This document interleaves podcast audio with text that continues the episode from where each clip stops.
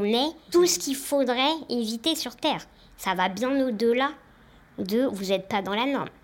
C'est vous êtes monstrueuse en fait. Vous êtes ce que toutes les personnes valides ne voudront jamais être. Parce qu'on leur, on leur dit faut être handicapé, c'est le pire truc de la Terre. Donc c'est ça qu'on vous dit. C'est vous êtes une aberration. Et alors que euh, la normalité n'existe pas et qu'on n'est pas du tout euh, anormal. On est une variation euh, possible de, l'humanité. Et, ça, il y a des gens qui veulent pas l'accepter en fait. Quand les médecins vous regardent comme une bête de foire, quand ils font des réunions où ils sont 15, où il y a des étudiants, enfin vous voyez, c'est comme Elephant Man quoi, en gros. Moi d'ailleurs, ce film, quand je l'ai vu quand j'étais petite, j'étais, je me suis tout de suite vue en fait. En fait. Je me suis dit, bah voilà, en fait, moi je suis ça. Et si on n'était pas en 1900, euh, je sais pas quoi, je serais dans un cirque en fait, si ça se trouve.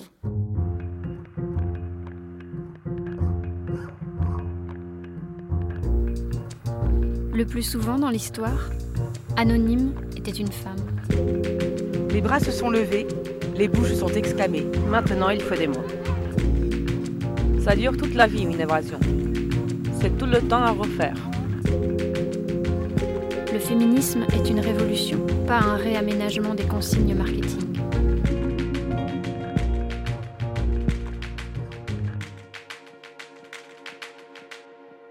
Un podcast à soi de Charlotte Bien-Aimée, épisode 19 Féminisme et handicap, les corps indociles.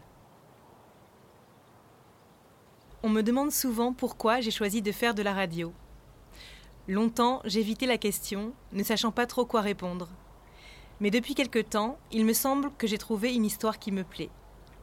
Je parle de ma grand-mère malvoyante, qui, à défaut de pouvoir écrire sa vie, l'a racontée sur des cassettes audio qu'elle nous offrait tous les ans. Mes petits-enfants ont une grand-mère un peu bizarroïde, qui aime la solitude, qui aime le silence, et qui ajoute à cela de ne plus y voir. Je l'ai enregistré en 2007.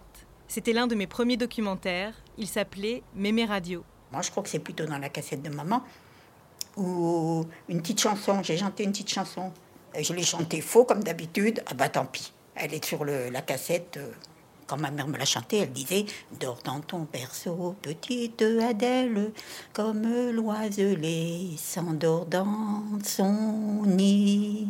Je ne vous cache pas mon émotion en le réécoutant ces jours-ci, alors que je préparais cet épisode consacré aux luttes des femmes handicapées. Je me suis souvenu de tout ce que nous avions construit pour elles un Scrabble géant, des cartes postales immenses, et puis bien sûr des cassettes audio que nous fabriquions à notre tour. Désolée, mais c'est pas encore au point. Bon, on va essayer de faire mieux cette fois-ci. Hein. Alors, à toi, Charlotte. J'aimais la façon dont ses mains caressaient nos visages, nos cheveux et nos nouveaux vêtements. Aujourd'hui, je me plais à dire que c'est elle qui m'a transmis le goût du son, des voix, mais aussi des silences. Parce que ma grand-mère a toujours préféré le calme de sa maison au bavardage de voisinage. Alors, lorsqu'elle est devenue presque aveugle, à 50 ans, elle s'est encore plus réfugiée dans son intérieur, entre ses grosses loupes et ses appareils à cassette. Elle n'a jamais trop aimé utiliser sa canne blanche, elle n'a pas souhaité apprendre le braille. Ou peut-être était-ce mon grand-père qui lui avait soufflé ce refus? En tout cas, j'ai le souvenir d'elle, dehors, accrochée au bras de son mari, qui la dirigeait comme si le monde extérieur allait l'engloutir, comme s'il fallait la protéger de tout, comme si, en perdant la vue, elle perdait une part d'elle-même. Son histoire a résonné avec toutes celles des femmes que j'ai rencontrées, dont les luttes articulent féminisme et défense des personnes handicapées. Comme Muriel, 50 ans, cadre dans la fonction publique. Muriel a vécu de très longues années sans savoir qu'elle était autiste Asperger, une forme d'autisme sans déficience intellectuelle et avec chez elle une particularité sensorielle, l'absence totale de repères dans l'espace, qui l'oblige à dessiner sur des petits cartons le plan des pièces de sa maison.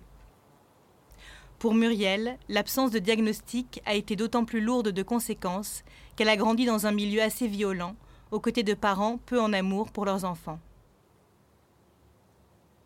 J'étais très lente dans la compréhension de ce qui m'environnait. Avait beaucoup d'informations, entre les informations visuelles, sonores, les consignes, les apprentissages. Je pouvais arriver à, réaliser des choses qui pouvaient paraître euh, un peu compliquées et en même temps être incapable de réaliser des choses qui pouvaient paraître plutôt simples. Donc on me taxait souvent de fainéantise, de mauvaise volonté, voire de provocation déguisée. Et j'ai l'impression de jamais avoir été crue. Je me sentais un peu dans le brouillard. J'étais loin, euh, euh, ma grande sœur courait partout, faisait plein de choses, et moi j'étais accroupie euh, sur le, petit espace vert devant notre HLM, et j'observais les petites fourmis. Et c'était peut-être les seules avec qui je sympathisais d'ailleurs. Donc j'avais vraiment l'impression que là je faisais communauté, enfin, avec, avec, des, avec des êtres vivants. Puis après il y avait l'école, où alors là j'étais encore plus dans le brouillard, parce qu'il y avait encore plus de monde, encore plus de consignes, et encore plus de codes. Alors là, euh, j'ai pas compris grand-chose. Je comprenais pas les centres d'intérêt des autres enfants que je trouvais très très inutiles et je recherchais plus le fait euh, de, comprendre la personne. Donc j'aimais euh, la décortiquer. parfois même, j'imaginais que je pouvais aller compter ses cheveux. J'adorais ça. Chaque fois que j'arrivais vraiment à avoir une véritable communication avec un autre enfant, je me sentais intérieurement en pleine plénitude. J'avais l'impression euh, enfin d'accéder euh, à l'humanité, enfin, que ça y est, je faisais partie des humains. Il m'arrivait de me mettre à côté de la personne dans la même posture physique en me disant que peut-être le fait d'avoir été comme ça, avec les pieds comme ça, les bras comme ça, c'est ça qui avait fonctionné. Et il se passait rien. Donc là, il y avait du rejet. Et ces moments-là étaient du profond désespoir. Je ne m'identifiais pas aux humains je pensais que j'étais plutôt euh, un, peu un hibou, quoi. J'imitais un petit peu ce, qui était ce que faisaient des filles, comme ce que pouvaient faire des garçons, même vestimentairement. Hein. Et puis euh, la question de l'identité, euh, elle s'est posée beaucoup plus tard, donc je dirais fin de mhm. collège, je pense, où là j'ai commencé à comprendre qu'il était temps de se positionner en tant que comme une fille. C'est là où j'ai voulu commencer à me maquiller. J'ai compris qu'on était d'un côté, on était de l'autre. Il n'y avait pas d'autres opportunités possibles. Et c'est très codé quand même. Hein. C'est-à-dire que, attention, il y a des choses qui vont ensemble, d'autres pas ensemble. Moi, je comprenais rien du tout.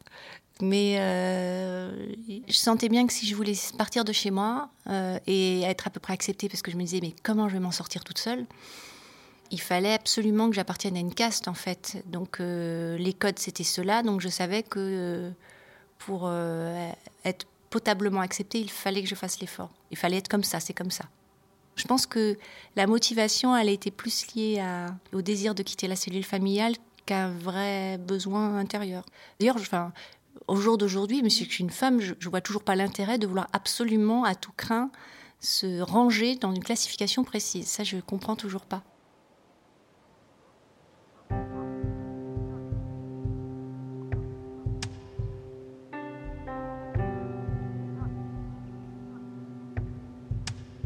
Je ne sais pas pourquoi je viens, mais je suis là, dans cet appartement uranien qui surplombe les jardins d'Athènes. Et je vais rester un moment, au carrefour, parce que le croisement est le seul endroit qui existe. Il n'y a pas deux rives opposées. Nous sommes toujours à la croisée des chemins, et c'est depuis ce carrefour que je m'adresse à vous comme le monstre qui a appris le langage des hommes.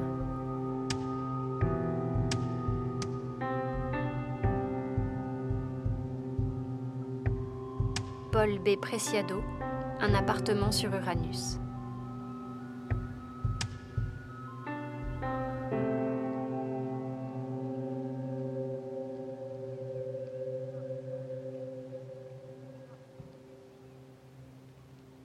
Ben, après le bac, la fac.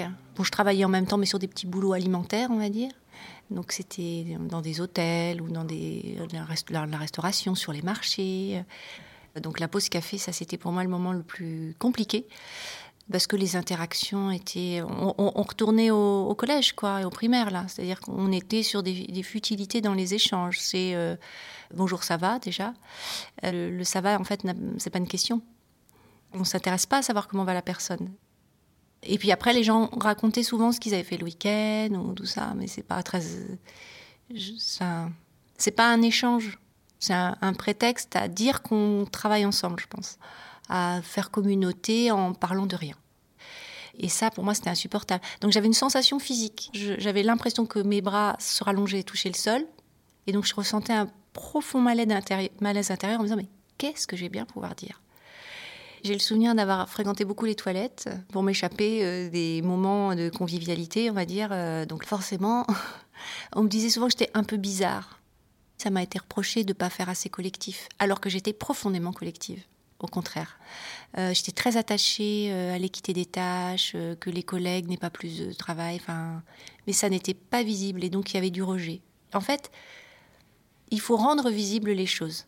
Ça, c'est, j'ai appris ça je me le suis dit souvent, euh, il doit exister un livre secret en fait où tout est, il y a tous les codes. Il faudrait que j'apprenne tous les codes par cœur pour arriver à me faire comprendre et à comprendre aussi. Mais j'ai pas trouvé le livre. Hein. J'avais l'impression d'épuiser beaucoup plus d'énergie à essayer de m'adapter à la situation qu'à travailler réellement. J'avais peur, je me disais mais comment je vais m'en sortir dans la vie? Comment je vais vivre dans ce monde quoi qui est beaucoup trop compliqué pour moi? Je me suis beaucoup documentée, savoir s'il existait des sociétés euh, qui étaient plus simples. Petit à petit, au fur et à mesure de l'expérience professionnelle, j'ai appris un peu plus les codes professionnels pour me fondre un peu plus dans la masse, savoir m'habiller euh, de façon euh, qui est autorisée, on va dire, ou qui permet de passer sans qu'on pointe du doigt.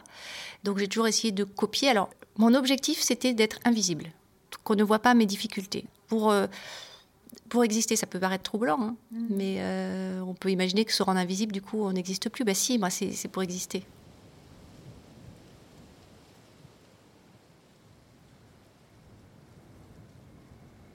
Comme Muriel, beaucoup de femmes autistes s'épuisent pendant des années à se rendre invisibles sans comprendre leur propre fonctionnement. En effet, les femmes autistes sont beaucoup moins nombreuses à être diagnostiquées que les hommes. D'une part, historiquement, les recherches ont majoritairement été menées sur des groupes d'enfants de sexe masculin, réduisant les chances de reconnaître les manifestations autistiques féminines. D'autre part, l'autisme s'exprime de manière plus discrète chez les femmes, comme me l'a expliqué Julie Daché, docteur en psychologie sociale, autrice de la bande dessinée autobiographique La différence invisible et de l'enquête Dans ta bulle. Les formes subtiles de l'autisme déjà globalement sont très très mal connus. Et en plus chez les femmes, on part quasiment du principe qu'il ne peut pas exister de femmes autistes. Hein, dans la représentation euh, chez les médecins et même euh, dans, la représentation populaire, etc., quand on voit dans les séries ou autres, ce sont des hommes. Donc c'est en plus souvent des hommes qui ont la trentaine, euh, une coupe au bol, une chemise boutonnée jusqu'au cou, enfin vraiment le, stéréotype. Et, mais les femmes autistes, elles, elles n'existent nulle part en fait. Et on se rend compte aujourd'hui, la recherche commence vraiment à s'emparer de cette question, que l'autisme se présente de façon plus subtile chez les femmes. c'est beaucoup plus discret, c'est beaucoup plus intériorisé, tandis que chez les garçons, euh, il y a une atypie qui est plus prononcée. Donc forcément, que ce soit les parents ou, euh, les enseignants ou les médecins ou autres, vont mettre le doigt plus facilement sur les particularités euh, des garçons. Donc les critères diagnostiques tels qu'ils existent actuellement ne sont pas du tout, du tout adaptés aux spécificités des femmes autistes, qui, entre autres, ont de meilleures compétences de communication que leurs homologues euh, masculins, qui vont avoir des intérêts spécifiques, donc les passions des personnes autistes, euh, plus socialement acceptables. Par exemple, pour caricaturer un petit peu, là où un garçon va se prendre de passion pour les plans de métro, euh, une fille va se prendre de passion pour les chevaux, donc ça suscitera moins la curiosité et l'étonnement de, de, son entourage. Et elles vont aussi, depuis toute petite, imiter, adopter ce qu'on appelle la stratégie du caméléon, c'est-à-dire qu'elles vont observer leur père quasiment avec la minutie d'une anthropologue et les imiter. La gestuelle, euh, les, tics de, langage. Et ça, l'idée, c'est vraiment euh, d'essayer euh, bah, de faire comme les autres, de se fondre dans la masse pour ne pas être trop exclu. Alors, à quel prix hein, C'est ça aussi, parce que c'est beaucoup de fatigue, beaucoup d'anxiété, ça devient jamais naturel. On finit par créer un faux self, cette espèce de masque qu'on met sur son visage dès qu'on sort de, chez soi pour, pour sembler adapté, entre guillemets. Donc voilà, et donc forcément, ce sont des femmes, quand elles arrivent chez le psychiatre ou autre, si on ne connaît pas bien la question de l'autisme au féminin, on va leur rironner en disant Mais voyons, enfin, vous ressemblez pas à Rainman, vous souriez, vous, a priori vous me regardez dans les yeux, il euh, n'y a aucune raison pour que vous soyez autiste. Mais en fait, c'est la partie émergée de l'iceberg qu'on donne à voir. Il faut vraiment prendre le temps de creuser et d'essayer d'analyser les stratégies que la personne elle a mises en place depuis toujours.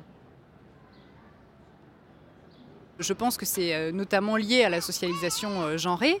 Euh, on attend des petites filles qu'elles soient sociables, avenantes, chaleureuses, etc. On, les pousse à socialiser plus que les, petits garçons. Et forcément, les petites filles autistes n'échappent pas à la règle et c'est pour ça qu'elles développent de meilleures compétences de communication notamment. donc forcément, entre ça et l'inadaptation des critères diagnostiques, on a toute une population, donc en l'occurrence les femmes, qui vont passer entre les mailles du filet diagnostique.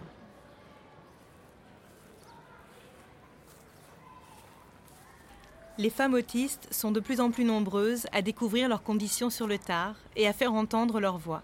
Depuis septembre 2016, l'Association francophone des femmes autistes milite pour la reconnaissance des spécificités féminines dans l'autisme.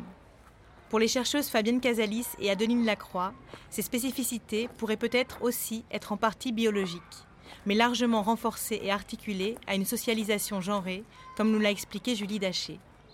En ce moment, Fabienne Casalis et Adeline Lacroix travaillent à renforcer ces savoirs et à développer des outils qui permettront de faciliter l'accès au diagnostic.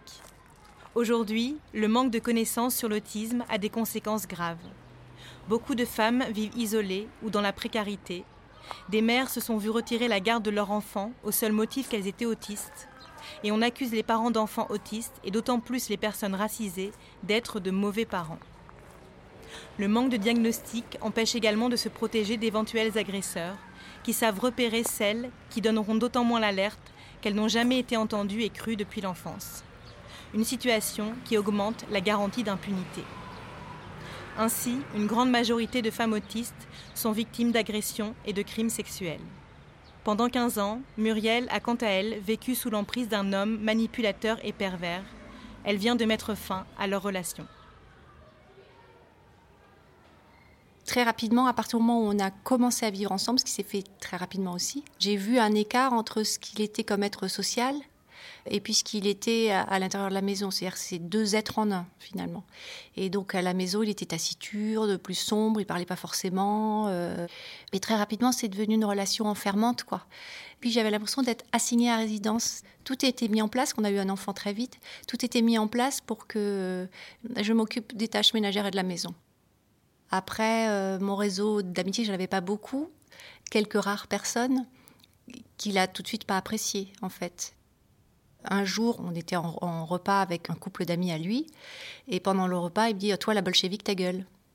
Parce que je, parlais un peu de. On avait un de conversation sur euh. J'aime beaucoup la Russie, donc Russie égale bolchevique pour lui. Des, choses comme ça. Il pouvait dire euh, devant du monde Ah, Muriel, c'est une chaudasse. Des petites remarques qui pouvaient être blessantes, pour que je reste à ma juste place. Et pour autant, il pouvait me dire euh, qu'il m'aimait. Et à l'entourage, il disait qu'il m'aimait beaucoup. Les gens nous ont vus pendant 15 ans comme un couple euh, très fort, très soudé. Et moi, j'espérais toujours que ça s'arrangerait, en fait. Parce que j'essayais d'avoir des conversations avec lui. Euh, lui me renvoyait le fait que le problème, c'était que moi, j'étais décalée. C'est-à-dire qu'il a vraiment utilisé ça pour expliquer la situation il rentre de voyage, euh, il est fatigué, il n'est pas disponible. Oui, mais c'est parce que moi, je suis trop en attente. Voilà. Et chaque fois, je me disais, ouais, c'est vrai qu'il a peut-être pas tort. Euh, comment fonctionnent les autres couples Puis je n'ai pas de repère. Je n'ai pas de repère. Le, cette forme de naïveté pour me mentir plus encore et puis m'enfermer dans un système où quelque part, je l'ai cautionné, quoi. Par exemple, il avait des relations extra-conjugales. Et donc, il souhaitait toujours que je rencontre les femmes avec qui euh, il avait des relations extra-conjugales, donc les faire venir à la maison pour qu'on soit côte à côte en fait. Et lui, je pense, savourait ce moment. C'était un moment de délice pour lui. Et moi, je ne savais pas qu'il me trompait avec elle. Je n'arrivais pas en tout cas à m'appuyer sur euh, cette compréhension des relations humaines pour pouvoir dire là c'est normal, là ça ne l'est pas. Et lui s'est servi de ça aussi, beaucoup. Vraiment, l'idée des limites est pour moi très complexe. Et c'est tellement un vrai problème que j'ai du mal à exprimer mon vrai besoin le, rapport au corps, c'est très compliqué. Moi, j'ai toujours l'impression qu'on fait deux. C'est-à-dire que entre les difficultés de motricité, d'appréhension, j'arrive pas à, à situer où se situe le corps, comment il se meut, comment il bouge, comment il. C'est extrêmement compliqué. C'est-à-dire que moi, je le gouverne pas, je peux pas lui faire faire ce que j'ai envie qu'il fasse. La motricité est un peu rigide. J'ai pas l'impression d'habiter à l'intérieur, quoi. Enfin, il m'appartient pas, en fait. Ça fait que c'est compliqué de savoir à quel moment faut dire à l'autre d'arrêter, à quel moment on a le droit de se refuser ou pas. Ça, c'est quelque chose que j'ai toujours pas élucidé. À quel moment on se respecte et on se, se respecte plus À quel moment on a quand on dit non, on n'a pas besoin de culpabiliser Je ne sais pas non plus. D'où l'intérêt du diagnostic précoce, c'est-à-dire que plus c'est tardif, bah forcément, plus on a pris des, des rigidités, on va dire, qui font que c'est compliqué d'en faire quelque chose d'autre.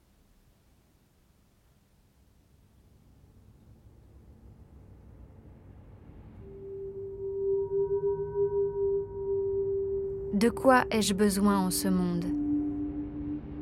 De mon émotion, point le plus haut de mon âme, de la plus forte tension, de la présence de mon âme. Dans mes veines coule non pas du sang mais de l'âme. Je suis absolument déclassée. Je suis réellement, absolument, jusqu'à la moelle, en dehors de toute caste, de toute profession, de tout rang.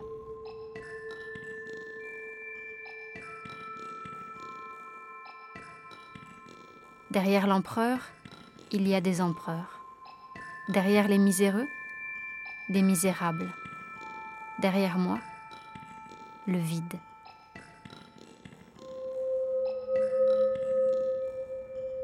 Marina Zvetaeva, Vivre dans le feu. Confession.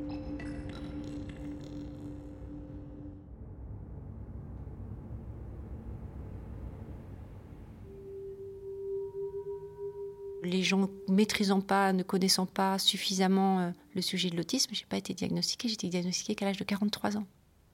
C'était un vrai soulagement. Un vrai soulagement parce que j'ai pu repasser le film en fait de plein de choses de ma vie en me disant ben oui mais bien sûr que ça peut pas marcher.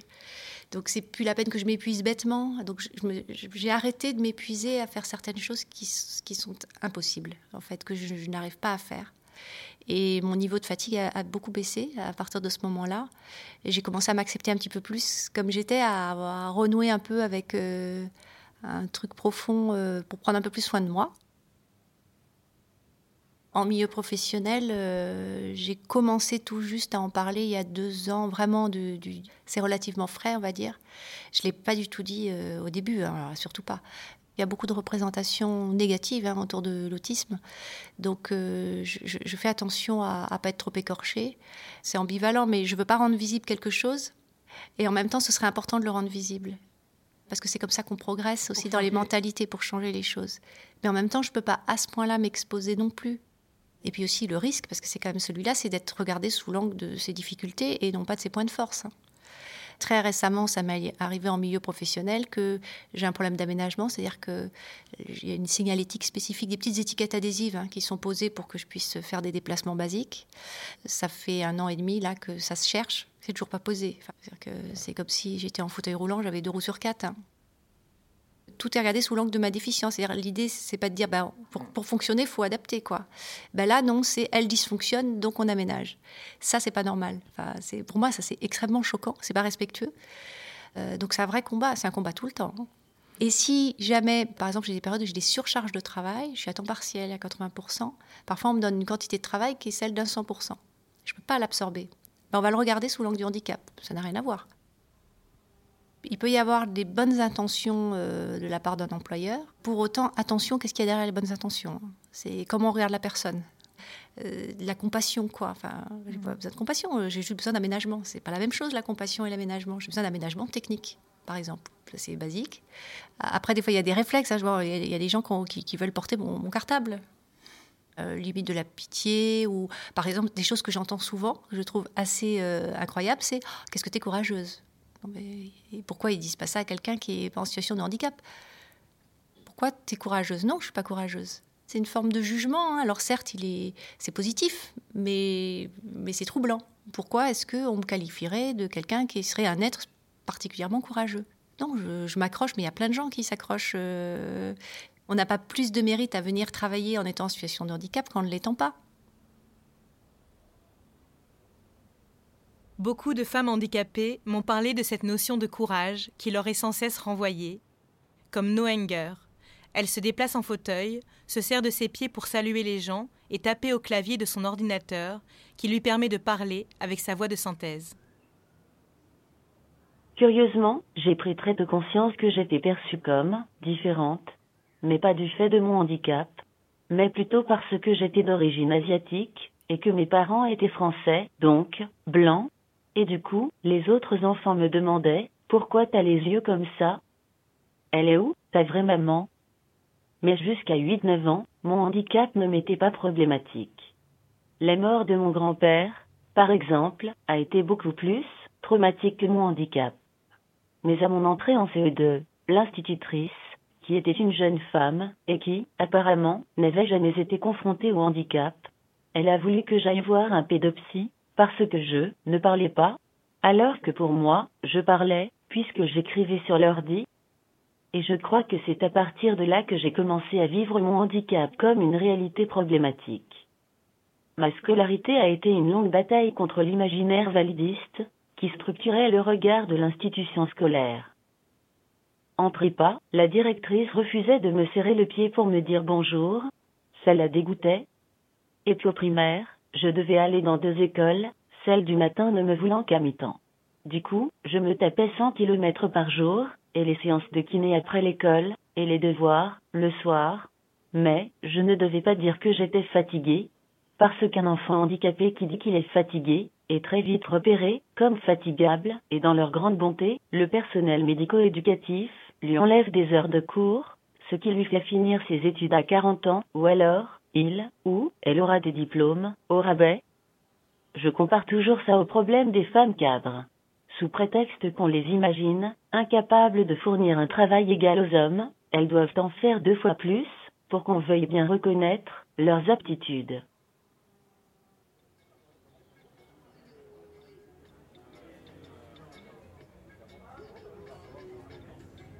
Je continue ma route et me dirige vers mon bar préféré. Tu viens avec moi. Terrasse, café, cigarette. La fumée s'élève en volute, doucement, et danse au-dessus de nos verres, au milieu de nos mots, parmi nos sourires entendus, entre notre complicité et notre tendresse. Mon corps est semblable à tous les autres. Il fume, il boit, il rit, il sourit. Il discute, comme le tien, comme tant d'autres. Il est à sa place. Mais déjà, des regards et des mots jugent et jaugent maintenant mon corps. Corps que l'on n'attend pas en ce lieu. Je suis un corps inattendu, que l'on scrute et passe à la question.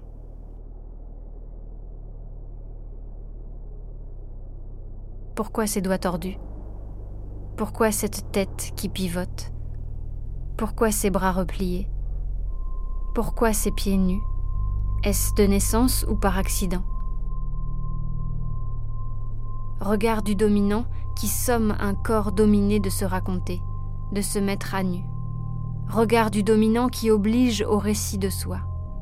Pourquoi A-t-il peur de mon corps pour vouloir le mettre en mots, l'éclairer selon son propre langage qu'il ne m'interroge pas du regard, qu'il ne mette pas en question mon corps. J'affirme ma légitimité à être parce que tout simplement, je suis en mon corps. Mon corps n'a pas à se raconter devant l'inquisition des regards. Il n'a pas à s'expliquer d'exister. Corps évalué, corps condamné, corps assigné à résidence, corps jugé indigne d'être montré, corps habillé d'un costume qui ne lui sied pas, rôle du laid, de l'imparfait, de l'illégitime. Mon corps doit alors y correspondre. Je suis attendu.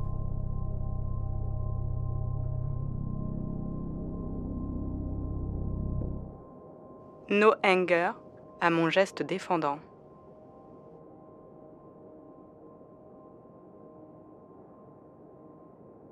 j'ai peu à peu pris conscience qu'il y avait des modèles de corps, des références, et que mon corps n'y correspondait pas. C'était aussi le moment où c'était la mode de la comédie musicale, Notre-Dame de Paris, et du coup, la figure de Quasimodo a pris beaucoup de place dans ma vie intérieure. Mais bon, c'est au collège que ça s'est vraiment développé. Avec la puberté, et mon désir lesbien qui se révélait à moi, toutes ces questions autour du corps et de la sexualité m'ont explosé à la figure et je me suis sentie de plus en plus monstrueuse. J'ai eu, toute une période, de haine de moi, de haine de mon corps. Je me pensais, comme un fardeau, sans avenir amoureux ni sexuel. Et du coup, ce fardeau sans avenir, il fallait le supprimer. Je ne suis jamais passé à l'acte, mais ça me hantait. Et puis, quand il n'y a aucune représentation positive autour de toi, et même, aucune représentation tout court, tu peux difficilement te projeter dans un avenir radieux.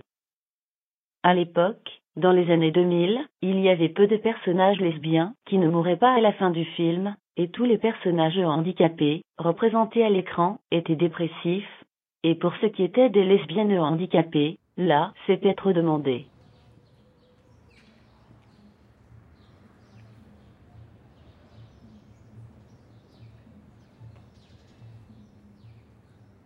Noenger est chercheuse à l'École normale supérieure de Lyon. Elle termine une thèse sur le rôle de la nudité et du vêtement dans la contestation politique.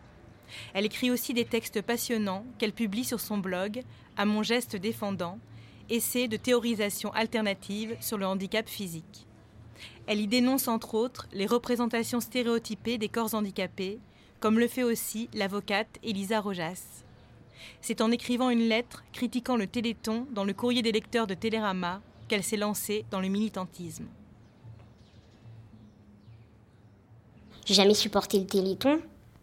Et puis un jour, je me suis dit, mais euh, c'est inadmissible ce truc. Euh, je crois que c'était l'interview d'une jeune femme handicapée, justement, par Sophie Davant, qui m'a paru absolument, mais ahurissante de bêtises, en fait. Vraiment. Elle s'étonnait de tout en fait, alors qu'il n'y avait rien d'étonnant dans ce qu'elle disait.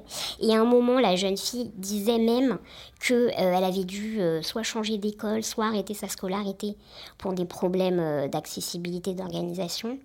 La préoccupation de la présentatrice, c'est, elle a zappé totalement en fait, alors que là, elle est en train de décrire quelque chose de concret sur lequel on peut avancer, se battre, etc. Qui ça l'intéressait pas. Le truc qui lui paraissait ahurissant, c'était qu'elle aime danser et aller en boîte. Alors que c'était une jeune femme d'une vingtaine d'années. Où est le truc étonnant là-dedans? Je ne comprends pas. Donc là, en fait, je me suis dit, c'est pas possible. Il faut, il faut faire quelque chose. Ces représentations, elles ont un but, en réalité. Ce but, c'est de maintenir le système d'oppression en place et de justifier les politiques publiques mises en œuvre. Donc quand on vous présente comme un misérable, le but, c'est de justifier une politique publique à base de charité et à base de solutions excluantes. Quand on vous présente comme un héros, c'est pour vous dire tout n'est question que de volonté individuelle, donc pas besoin d'intervenir pour vous. Soit vous avez de la volonté, soit vous en avez pas, démerdez-vous. Donc on ne fera rien pour vous aider en fait. Là où il faudrait. Ces conséquences, c'est qu'on nous déshumanise. Les conséquences, c'est que les personnes handicapées ne sont pas représentées telles qu'elles sont en fait, c'est-à-dire humaine, ni euh, héroïque, ni misérable. Tout le monde est entre les deux, on peut réaliser des choses évidemment. Ça ne rend pas pour autant génial, mais ça peut néanmoins être des choses intéressantes. Euh, et on peut aussi échouer, et on a le droit d'échouer. Et ça, c'est très important, parce que quand on ne vous donne pas ce droit-là, ben ça, ça, a des conséquences psychologiques également très très graves en fait.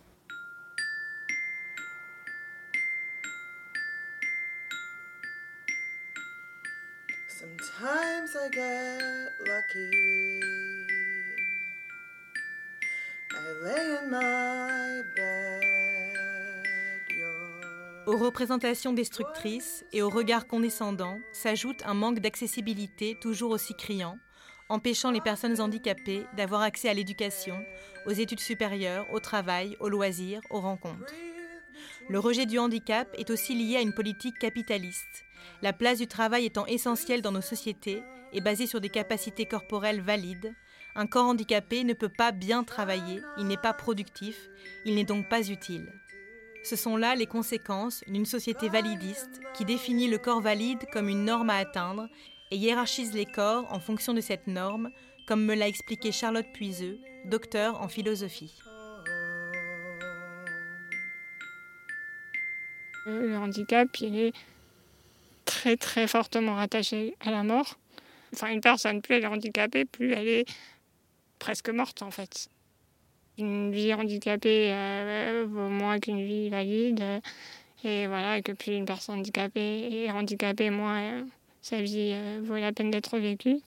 C'est vraiment quelque chose qui est récurrent. Enfin, par exemple les campagnes de sécurité routière et des choses comme ça, ou le handicap, enfin le, fait qu'une personne valide devienne handicapée, c'est vraiment synonyme de, de, voilà, de fin de vie en fait pour elle. Quoi. La société entière est fabriquée sur cet euh, étalon du corps valide. Un corps, il doit être valide, il doit pouvoir marcher, voir, sentir, penser, courir. C'est toujours un idéal présenté voilà, comme euh, le graal ultime à atteindre qui est garant du bonheur, euh, d'une vie heureuse, etc. Et à l'inverse, ben, plus on s'en éloigne et plus on est malheureux, enfin censé être malheureux.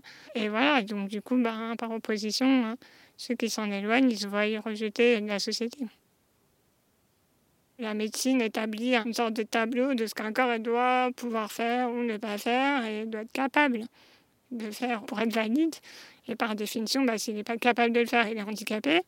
Et quand on est handicapé, on doit être rééduqué, on doit être soigné, très très important, parce que c'est pas envisageable de vivre comme ça et d'avoir une vie euh, heureuse comme ça. Donc euh, le but ultime du modèle médical, c'est de rendre les corps handicapés le plus valides possible. Du coup, la France reste encore très attachée à ces institutions spécialisées, qui sont euh, voilà, des ghettos pour personnes handicapées. Cette idée que les personnes voilà, différentes de la norme doivent être parquées euh, dans des endroits où elles ne dérangent pas, où on peut s'occuper d'elles, les prendre en charge, etc. De façon à leur ôter aussi toute euh, autonomie euh, et toute possibilité ouais, d'inclusion dans la société en général. Quoi. Enfin voilà, on peut, enfin, les personnes qui défendent ces institutions vont trouver tout un tas d'arguments, notamment économiques, etc., mais qui en fait si on réfléchit et qu'on cherche un peu, sont pas forcément tenables, mais économiquement, euh, c'est pas forcément les institutions qui coûtent le moins cher. C'est plus un choix de société en fait. La lutte pour mettre fin aux institutions est l'une des principales revendications du collectif Lutte et Handicap pour l'égalité et l'émancipation, le CLÉ, créé en 2016 par des personnes handicapées en non-mixité. Elisa Rojas en fait partie. Elle a vécu en institution jusqu'à ses 8 ans avant de demander à ses parents de rejoindre un établissement ordinaire. Je n'ai jamais compris ce qu'on faisait là, ce que je faisais là, ce qu'on faisait là. Ça m'a tout de suite semblé évident que quelque chose n'allait pas. On était tous là en dehors de la société. Je savais qu'il existait des écoles où il y avait des enfants qui n'étaient pas handicapés. Je ne comprenais pas pourquoi nous, on n'était pas avec eux, en fait. Et puis, euh, le fonctionnement, enfin, ce qu'on vivait me paraissait totalement aberrant. Il semblait qu'il euh, fallait sortir, mais à tout prix, de cet endroit. C'est un milieu qui fonctionne en vase clos, qui est très malaisant et qui notamment euh, favorise les abus en tout genre de pouvoir, euh, voilà, les violences de toutes sortes, notamment les violences sexuelles également. Il y a de la violence entre les personnes elles-mêmes handicapées, puisqu'il y a des hiérarchies qui se font et puis tout le monde est là, euh, je veux dire, quand il n'y a pas de circulation d'autres personnes, quand vous êtes coupé un peu du monde, et vous le sentez, vous le savez, c'est ça que les gens ne comprennent pas. Si vous croyez que les personnes ne s'en rendent pas compte, quel que soit le, type de handicap, vous vous trompez. Elles savent très bien qu'il y a un souci. Et donc du coup, ça rend euh, agressif, ça rend violent, euh, parce qu'on veut respirer en fait et on peut pas. c'est comme si l'air était vicié quoi. Et de l'autre côté, euh, il y a les encadrants également, euh, ben, qui sont en situation quand même de pouvoir vis-à-vis des personnes concernées. Et euh, bah, il y, a des gens très bien, mais il y a des gens qui en profitent aussi. C'est pas du tout un lieu de protection. C'est un lieu de mise en danger. Et c'est d'ailleurs ce que dit l'ONU à la France, puisque la rapporteuse spéciale qui a fait un rapport sur la visite de la France, elle a dit il n'y a pas de bons établissements ça n'existe pas. Donc il ne s'agit pas d'introduire de la bienveillance pour euh, transformer ce qui se passe dans les établissements. Il s'agit de raisonner autrement. On n'a pas à réunir les personnes handicapées entre elles parce qu'elles sont handicapées. Et il est faux de croire qu'on ne répond à leurs besoins que à travers un système comme celui-là. Il suffirait d'organiser les choses différemment. Il y a des aides humaines, il y a des aides techniques, il y a plein de choses aujourd'hui. On est dans un monde où il y a de la technologie, etc. Euh, il est parfaitement faux de prétendre qu'on ne pourrait pas répondre aux besoins des personnes handicapées de façon autre. C'est ce qu'on demande. L'ONU demande la fermeture des établissements, demande un moratoire sur euh, les nouvelles entrées. L'ONU demande de développer des services externes, externalisés, de proximité. Il demande également, par exemple pour les gens qui auraient du mal à prendre des décisions de façon autonome, des tas de dispositifs qui peuvent exister pour l'aide à la prise de décision. Parce que, en fait, on peut aider aux prises de décision. On n'est pas obligé de prendre la décision à la place des gens. C'est pas eux qui, vont avoir le pouvoir. Nous, on veut juste euh, récupérer la place euh, qui est la nôtre, c'est tout. Reprendre le pouvoir du discours, reprendre le pouvoir des représentations, tout, reprendre le pouvoir point. Reprendre le pouvoir qu'on nous a enlevé. Donc juste le récupérer pour pouvoir exister comme on veut et sans être dominé. Juste faut qu'ils acceptent que c'est pas eux qui commandent en fait. I'm tired of all the well-meaning non-cripples determining what I can and cannot do to form my life and my future. Get out of our way. Le combat d'Elisa Rojas et du Clé s'inscrit dans le prolongement des luttes menées par des activistes anglo-saxons au cours des années 70 et 80. Ces luttes sont retracées dans le film australien Defiant Lives, dont vous entendez la bande-annonce. Elles font partie prenante d'un tournant militant essentiel mené dès les années 60 par des étudiantes et des étudiants handicapés qui ont créé le mouvement pour la vie autonome. C'est l'apparition du modèle social, comme me l'a expliqué Charlotte Puiseux c'est l'idée que, euh, que en fait, le handicap est créé socialement. C'est-à-dire que en fait, une personne elle est handicapée avant tout parce que euh, la société met des barrières et, et l'empêche euh, voilà, d'utiliser ses propres capacités à elle en fait. Donc du coup, bah, l'idée c'est forcément d'adapter la société et, et, de retirer en fait cette idée que le handicap est un destin individuel, tragique, que le handicap est intrinsèquement lié à la personne à, son corps, etc. C'est déconstruire tout ça. Voilà, expliquer que bah, le corps des individus, il est ce qu'il est et, que c'est à la société de s'adapter pour euh, justement euh, s'adapter aux capacités de chaque individu.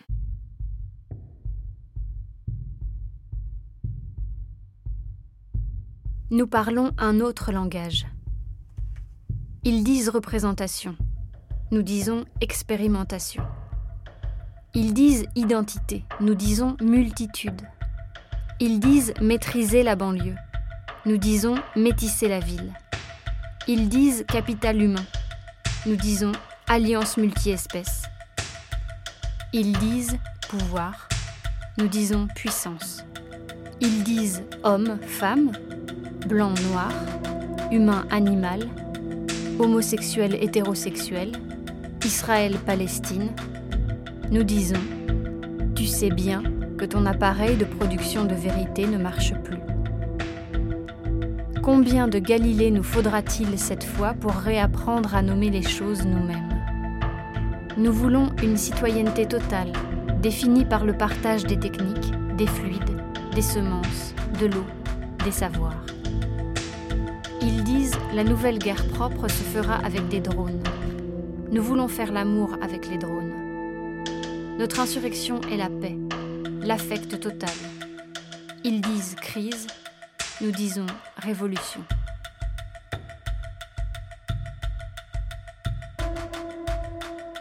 Paul B. Preciado, un appartement sur Uranus.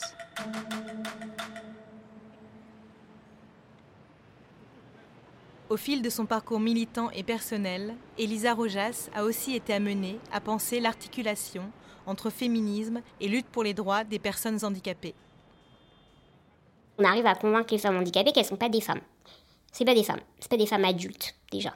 On vous infantilise constamment, par exemple, alors même que vous avez dépassé euh, les 18 ans. On vous tient des discours euh, hyper dénigrants sur ce que vous êtes, sur ce que vous pouvez proposer euh, à un partenaire ou ce genre de choses. Les femmes sont, sont considérées comme asexuées quand elles sont handicapées. Donc on vous explique que non, en fait, vous, vous êtes hors catégorie. Pas belle, pas désirable, pas sensuelle, personne ne voudra de vous, et si quelqu'un veut de vous, c'est super chelou. Ça veut dire qu'il est bizarre, ça veut dire qu'il y a de la perversion chez cette personne, ou alors c'est un saint, en fait. Au début, vous y croyez, en fait. Vous vous dites, bah oui, c'est vrai. C'est exactement, c'est ça. Donc comment je vais faire? Donc ça va être horrible. Surtout les hommes valides, là, il y a une double volonté de vous écraser.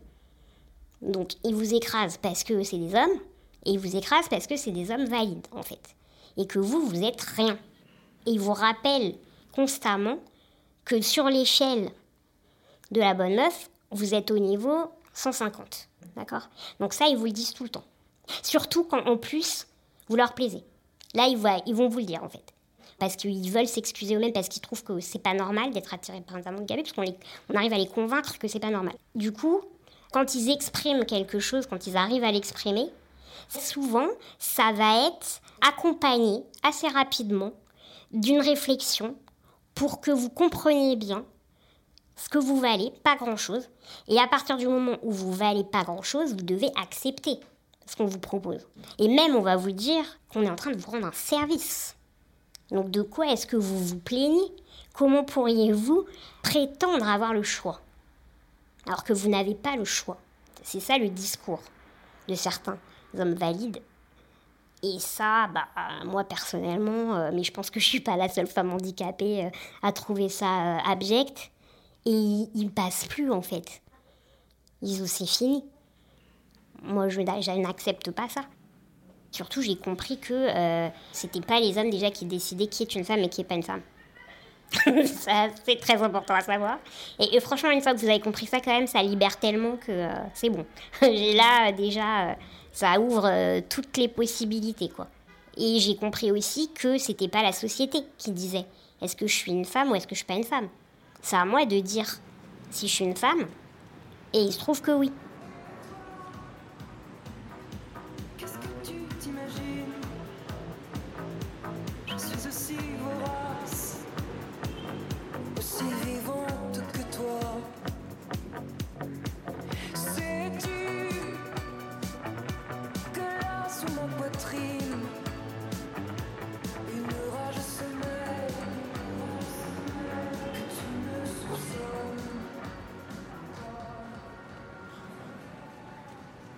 Qui est très hypocrite, c'est que en réalité, comme on est des femmes, on est concerné exactement par les mêmes difficultés.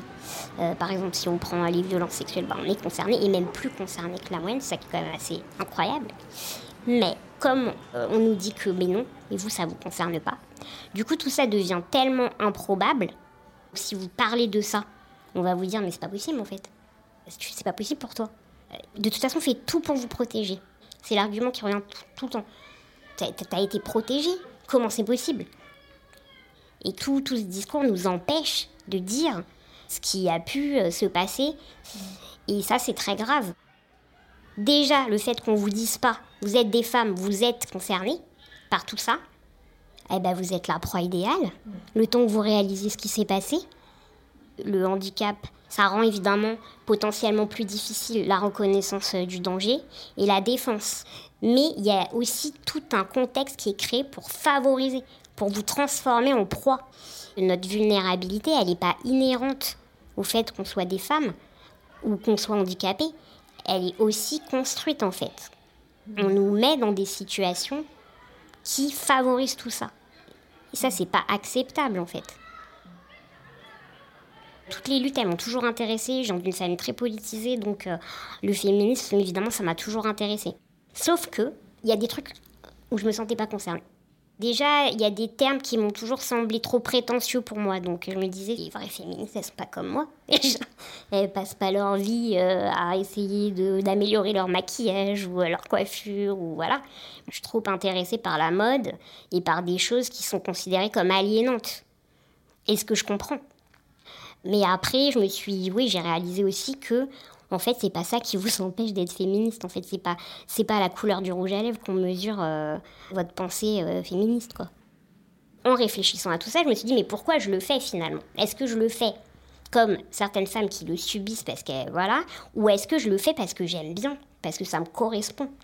Et je pense que c'est parce que ça me correspond. Et puis en plus, le maquillage, c'est un jeu pour moi. Et c'est une façon de reprendre le contrôle de son image. En tant que femme handicapée, on est tellement, en fait, dévalorisée, tellement exclue de la séduction, de tout ce qui est euh, attractivité, quoi. Sans cesse, on vous dépossède de cette image. Donc le maquillage, c'est un moyen de se redessiner. Parce que, en fait, il faut constamment rappeler dans l'espace public bah, que vous êtes sexué. Ça ne fonctionnait pas à mon sens, parce que c'est-à-dire en fait moi je, faisais tout ce qu'il fallait, mais j'avais l'impression que, euh, que bah, ça suffisait pas pour, pour, que, pour faire de Donc je comprenais pas du tout, parce que du coup je me disais mais c'est incompréhensible, je fais tout ce qu'il faut. Et, et après j'ai compris que c'était le handicap en fait, qui empêchait les gens de, euh, voilà, de me reconnaître euh, dans mon genre et tout. Donc là j'ai compris que c'était pas mon maquillage qui était très bien, mais c'était... Et du coup il y a eu un moment où il y avait peut-être un peu une surenchère sur ces trucs-là. Mm. Parce que euh, je me disais, bah, si j'ai ça, si j'ai ça, si j'ai ça, peut-être qu'enfin ça va fonctionner.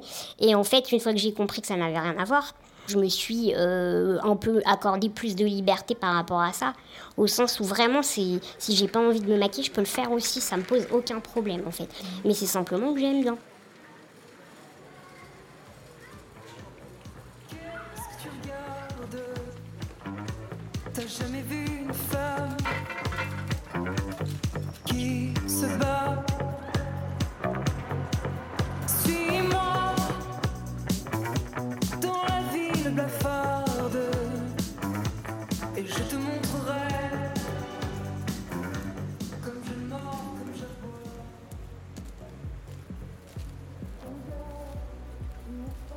Les commémorations les plus belles sont celles que célèbrent les révolutions invisibles. Les transformations sans date de commencement ni de caducité. Qui célèbre l'herbe quand elle pousse? Le ciel changeant de couleur. Qui célèbre la lecture d'un livre? L'apprentissage d'un nouveau geste. Qui célèbre le dernier instant de bonheur avant une mort subite? Il faut oublier les anniversaires il faut oublier les repères et laisser tomber les reliques pour célébrer toutes nos autres naissances possibles.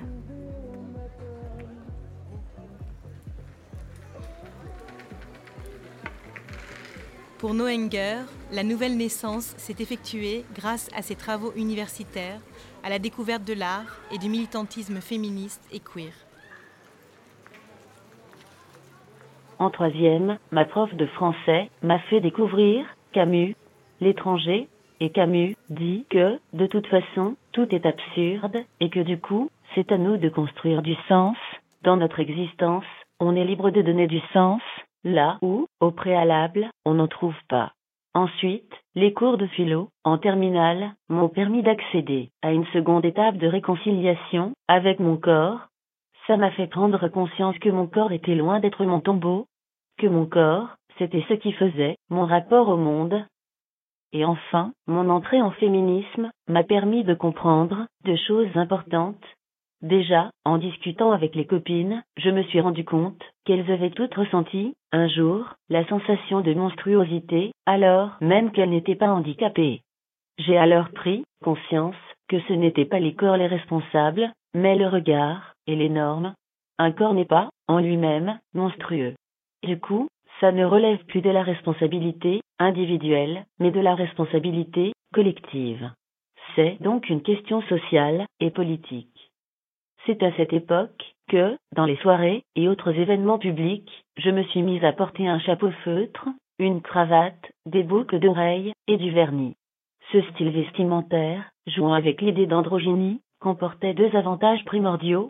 En plus de me permettre d'explorer une identité de genre, j'avais remarqué que le regard se portait alors moins sur mon fauteuil roulant que sur mon chapeau. Cela donnait lieu à des échanges plus fluides et légers dans des soirées, alors que, la plupart du temps, mes échanges avec des personnes inconnues étaient alourdis par la viscosité de l'infantilisation, voire la déshumanisation. C'est à cette époque que j'ai découvert la littérature de Monique Wittig. J'avais déjà eu vent de ses textes, notamment de sa très fameuse phrase Les lesbiennes ne sont pas des femmes, phrase que je ne comprenais alors pas, mais qui n'a eu de cesse de m'habiter. Mais un jour, une amie m'a offert le corps lesbien. À sa lecture, j'ai été impressionné par son écriture très anatomique, très sculpturale. J'adorais sa façon de disséquer, chirurgicalement les corps. C'était, pour moi, une réinvention du corps, par le lesbianisme. Ici, le lesbianisme est vu moins comme une orientation sexuelle que comme une identité politique. J'ai effectué peu à peu mon virage queer, qui m'a permis de penser mon identité, avec davantage de fluidité encore. J'ai toujours eu du mal à ressentir ma féminité, le regard validiste désexualisant mon corps, et me reconnaissant rarement en tant que femme. Je n'ai donc jamais ressenti aucun attachement à la féminité, et à ma reconnaissance en tant que femme. En revanche, je crois être viscéralement attachée à mon pronom, elle, qui a été l'objet d'une lutte quasi quotidienne pour me faire reconnaître en tant que telle, depuis l'enfance. Investir l'identité de lesbienne me permettait d'explorer ce hiatus entre mon indifférence à la féminité et mon attachement à mon pronom, elle, et d'autre part, d'affirmer ma sexualité et de me réapproprier mon désir. De corps handicapé, je me suis peu à peu réinventé, encore lesbien. Pour moi, le lesbianisme, ce n'est pas seulement l'idée que mon désir s'oriente uniquement vers des personnes qui s'identifient comme femmes. Pour moi, le lesbianisme, c'est avant tout un mode d'être, une force, une puissance, une fierté, une insoumission, une recréation de soi et des relations, qui échappent à tous les schèmes hétérosexuels.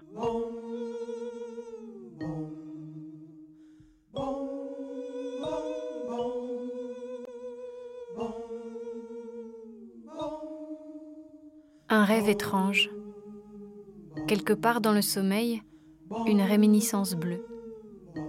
Mon corps resplendit dans la lumière d'une danse, dans l'éclat du mouvement qu'il effectue. Un corps qui balbutie ses gestes et découvre qu'il peut danser. Il danse. Il est là, sur un linoléum anthracite, à bouger. C'est la première fois, semble-t-il.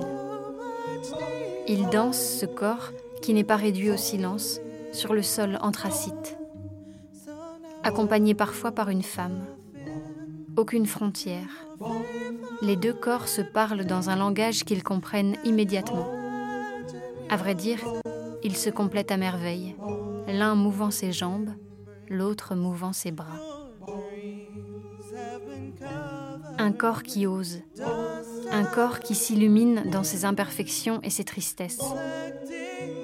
Une peau qui s'empourpre en son enthousiasme et en ses joies. Un sang qui coule dans des émotions fluides et libres. Ta danse est belle. Ces mots sont venus caresser l'oreille dans un souffle. On ne sait qu'en faire. On les garde en elle, n'en parle plus. On les oublie. Un jour, ils ressortiront dans la lumière d'un rêve, couverts d'un silence qui se meut à travers des époques. Noenger, Nerga Capior.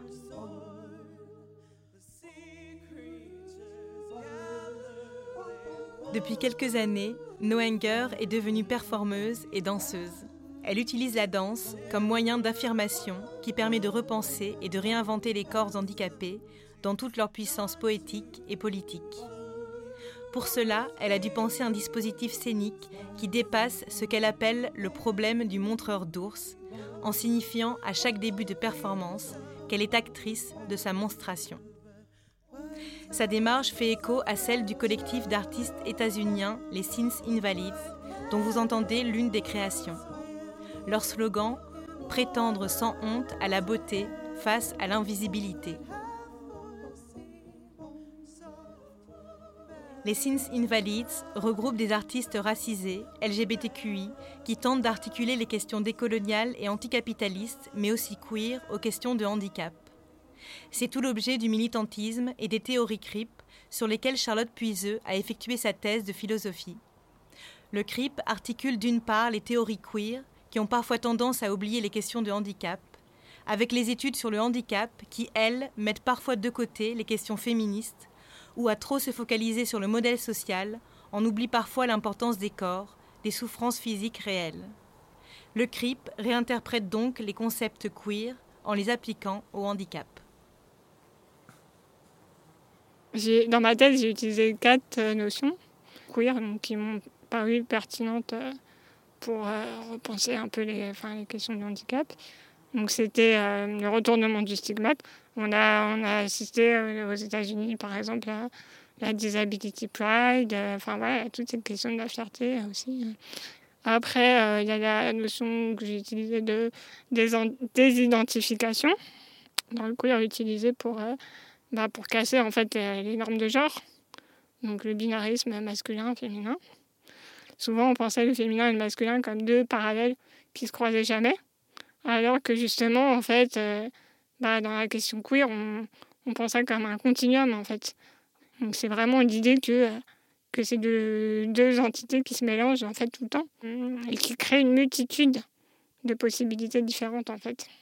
J'ai réutilisé ce, cette idée euh, par rapport au handicap et à la validité, en disant que, en fait, le handicap et la validité, c'était deux choses qui se répondaient continuellement toute personne, en fait, que chaque personne était un exemple de mélange de validité et de handicap, en fait. Après, donc, il y a la notion de performativité, de jeu social, en fait. Parce que pour être identifié comme fille ou comme garçon, il faut jouer certaines, certains codes, certaines normes. Et, et quoi, c'est ça, du coup, qui nous définit comme tel par la société. Donc, en fait, il y a cette même idée avec le handicap.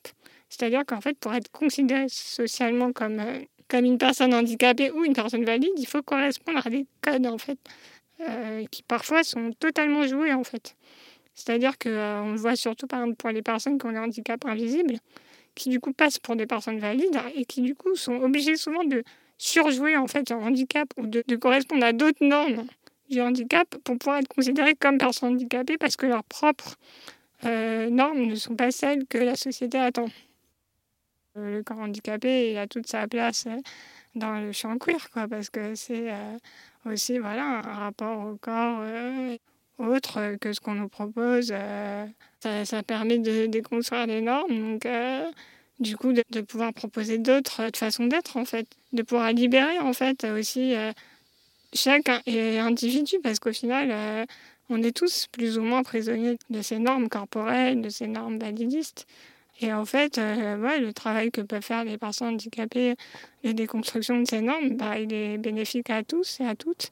C'est un travail libérateur pour que chacun puisse s'exprimer euh, tel qu'il est, tel qu'il a envie d'être. Euh, et c'est un travail libérateur sur la condition humaine, en fait.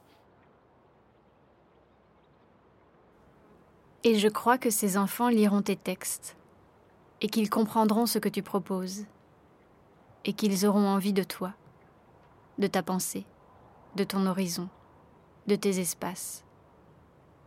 Tu écris pour un temps qui n'est pas encore arrivé. Tu écris à des enfants qui ne sont pas encore nés et qui vivront eux aussi dans cette transition constante qui est le propre de la vie.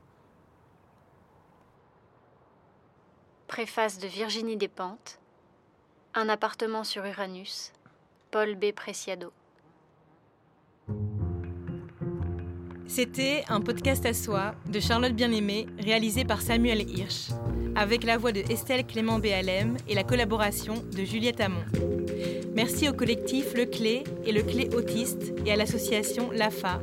Merci à Fabienne Casalis et Claude Ursula Molavé. Pour prolonger l'écoute, vous pouvez vous rendre sur arteradio.com qui produit ce podcast.